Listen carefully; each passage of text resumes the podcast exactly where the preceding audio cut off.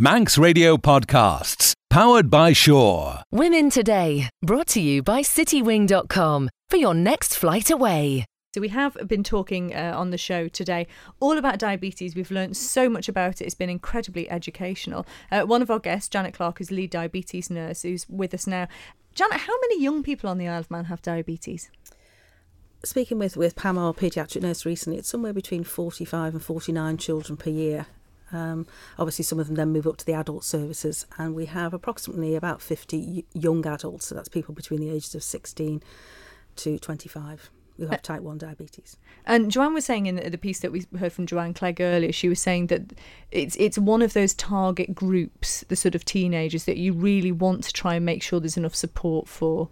Yes, and we certainly use as many different ways as we can find to try and encourage the young people to engage with the diabetes services because obviously it's a very difficult time going through those teenage years anyway, and then you throw type 1 into the mix just to make it even harder. So we we will use texting, we'll email, um, you know, we'll even go and pick people up and bring them up if, to the diabetes centre if we need to. So we try and be as creative as we can, and hopefully they uh, that's appreciated by people. And we're joined today as well by Paul Clark and your daughter Anna Clark Smith as well. And Paul, you're part of this Manx diabetic group. Um, how has it been helpful for you as a, as a parent of someone with diabetes? Um, enormously. Um, just to get more information and also to actually be part of campaign as well to get insulin pumps for all the children on the island. I mean, obviously, I've got my daughter here. It's easy to think, well, you're only going on to this to get it for your daughter, but no, you're not. You're getting on. You're helping other people out as well. And Anna, we talked a little bit about this, but what would you say are some of the, the sort of psychological impacts that diabetes have had on you? Because it's not just about the physical, is it? No. Um, very you know certain periods of time well when i was going through my gcse's you know you've got exams to deal with and every teenager going through that is stressed. But then having to deal with type 1 diabetes on top of that yeah you know can have those meltdowns occasionally. Because stress affects your diabetes you know it's got a knock-on effect of um, it will push your bloods high um, or some people low, but more often it's push them high, and so you're having to deal with that. But it can it can because of the stress. It's not like sugar where you can deal with it and it'll come back down. The stress it kind of has a knock on effect over hours. It can even be a day or two. Um, so having to deal with stress, um, yeah, it's definitely a big factor of it. Especially well now that I'm going through my A levels, you know, I've got those to come up in June, and it's kind of trying to work out, you know, how I'm going to manage that and my diabetes alongside each other. So it is, yeah, it is tricky. Can it actually affect the way your mind is working? Yes. Um, in the long term, um, so every three months I go to clinic and I have my bloods taken for a HbA1c reading. And over a long time, so over a year, if those blood sugar readings are continuously high, it can have a knock on effect on your mental state. You know, your concentration isn't as great, or, you know, you, um, yeah, you can't, you're distracted easily. Um, so you, you know, being like that, especially going through an exam period, it's not helpful at all. Um, you, know, you can't can't concentrate on the exam paper or revising, and that's just a worst nightmare when you're trying to do important exams. So, you know, maintaining good blood sugars definitely helps. And yeah, if you can't can't manage the stress, then there are services there to help. So, I'd definitely advise people and this is another it's another perfect reason, isn't it, Jan, why it's so important that there's education out there, not just for young people, but for the teachers as well, even to learn more about what their pupils might be going through. Yeah, absolutely. I think, as I say, you know, um, paediatric team do a huge amount of work in the schools. Um, we've uh, also got um, a project working with the residential and nursing homes, so we've been out and educated all the staff, which could be non-trained staff as well as registered nurses. And we've also done an insulin delegation program, so that means that um, some of the healthcare assistants have been able to assist patients with their insulin in the community, which has had a huge effect on obviously on the development of services, but also on people being able to take ownership of the job that they do. And some fantastic work has gone on out there, which means people are very proud of their jobs, and that's very important. It is. And speaking about of the Manx Diabetic Group as well, and you know, we're talking about the issues that we can have with diabetes. At the same time, um, Joanne was telling me about this this chap that you brought over from the Manx Diabetic Group, Sam Brand, uh, who's a, a, cyclist, and he says that and he's from the Isle of Man. He says growing up, he never felt his diabetes would be a hindrance to pursuing his love of the sport.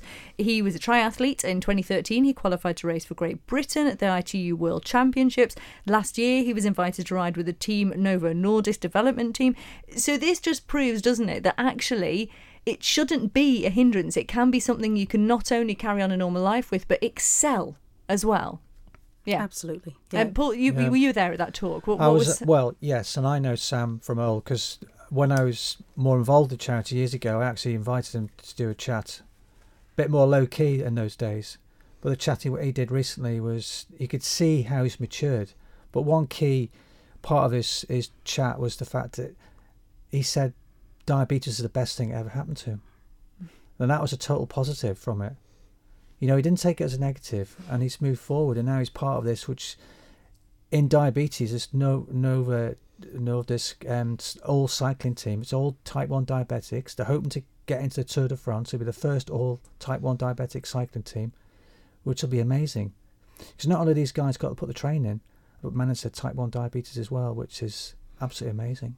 And what does it mean to you to hear something like that, Anna? It was motivational. You know, I've known Sam since we were younger, and um, just to hear him up there because he does talks with other type 1 diabetes children and with his teammates and just kind of promoting it in a positive light. And it's just kind of stood there going yeah you know i'm glad someone's doing that. You know he's got the platform now where he can.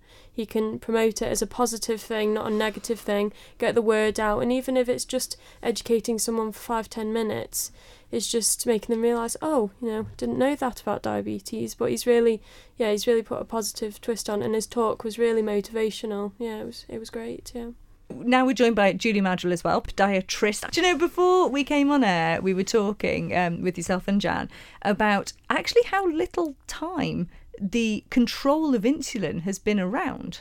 The idea that actually you can inject yourself with insulin, and, and what what was the sort of time frame on that? 1921 22 was when insulin was first used. So, what did it mean if you were diabetic before that time? There was a very, very strict diet, and it usually meant that patients lost their lives. And that was it. Yes. Wow. Well, one of the things that um, we wanted to talk about with you both, there are diabetics potentially listening to this.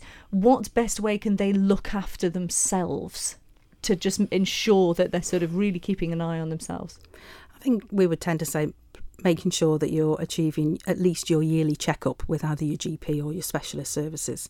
So that would include regular blood tests to make sure that your blood sugars are, are within the right ranges. And um, Anna mentioned before about the HbA1c, which is a three monthly measurement of blood glucose and that obviously is we, we, keep try and keep that within a, a standard range um, so that we know that people are doing quite well. And reduces your risk of complications. But it's also just important obviously to be visiting Julie's team and having your annual foot check done. And also to be having your retinal photographs taken which is a picture of the back of the eye to make sure all things are nice and healthy. And also seeing a dietitian whenever you have those questions that you want to just be particular about certain aspects of your diet so, Julie, with regards to feet, what they, what should they be looking out for? Um, well, all diabetics should have at least uh, an annual screen where we do some tests. They're very simple, they're not horrible, um, and we just try and establish whether there is any peripheral vascular disease or whether there's any peripheral neuropathy, which is where we get this lack of feeling in the feet. Um, if everything's fine and you're low risk, we'll see you in a year's time. However, if you have any problems in between, um, you maybe stub your toe or you cut your toe or you your toe starts looking a funny colour or a funny, you know, it's very swollen, it's painful. Um, you know, it's about, you know, acting promptly and either getting in touch with your local podiatry service um, or attending the drop-in clinic, which we have on a Monday afternoon up at the Diabetes Centre.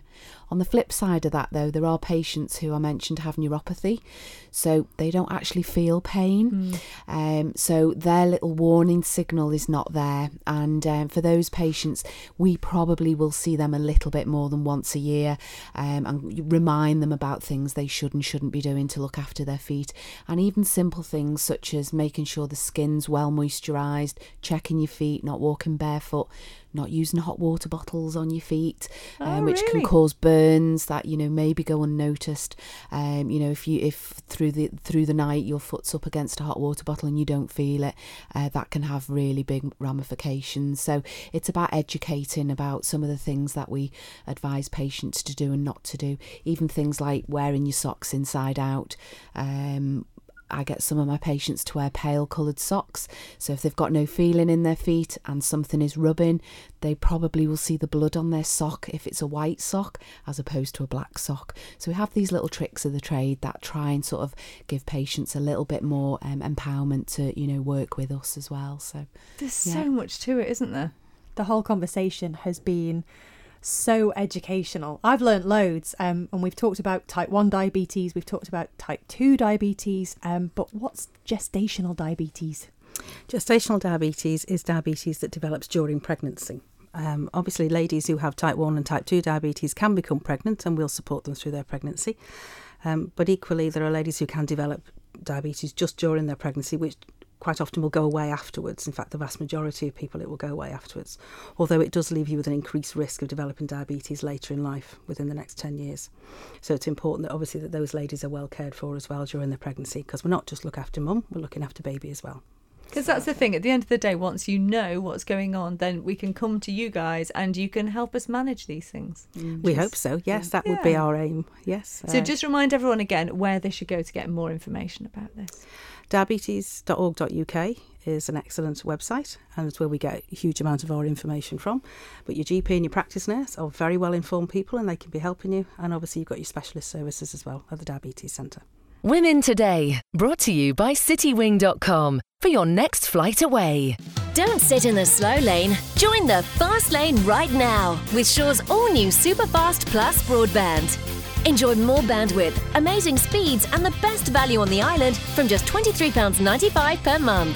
So don't be left behind. Get a piece of the high speed action with Superfast Plus broadband from Shaw.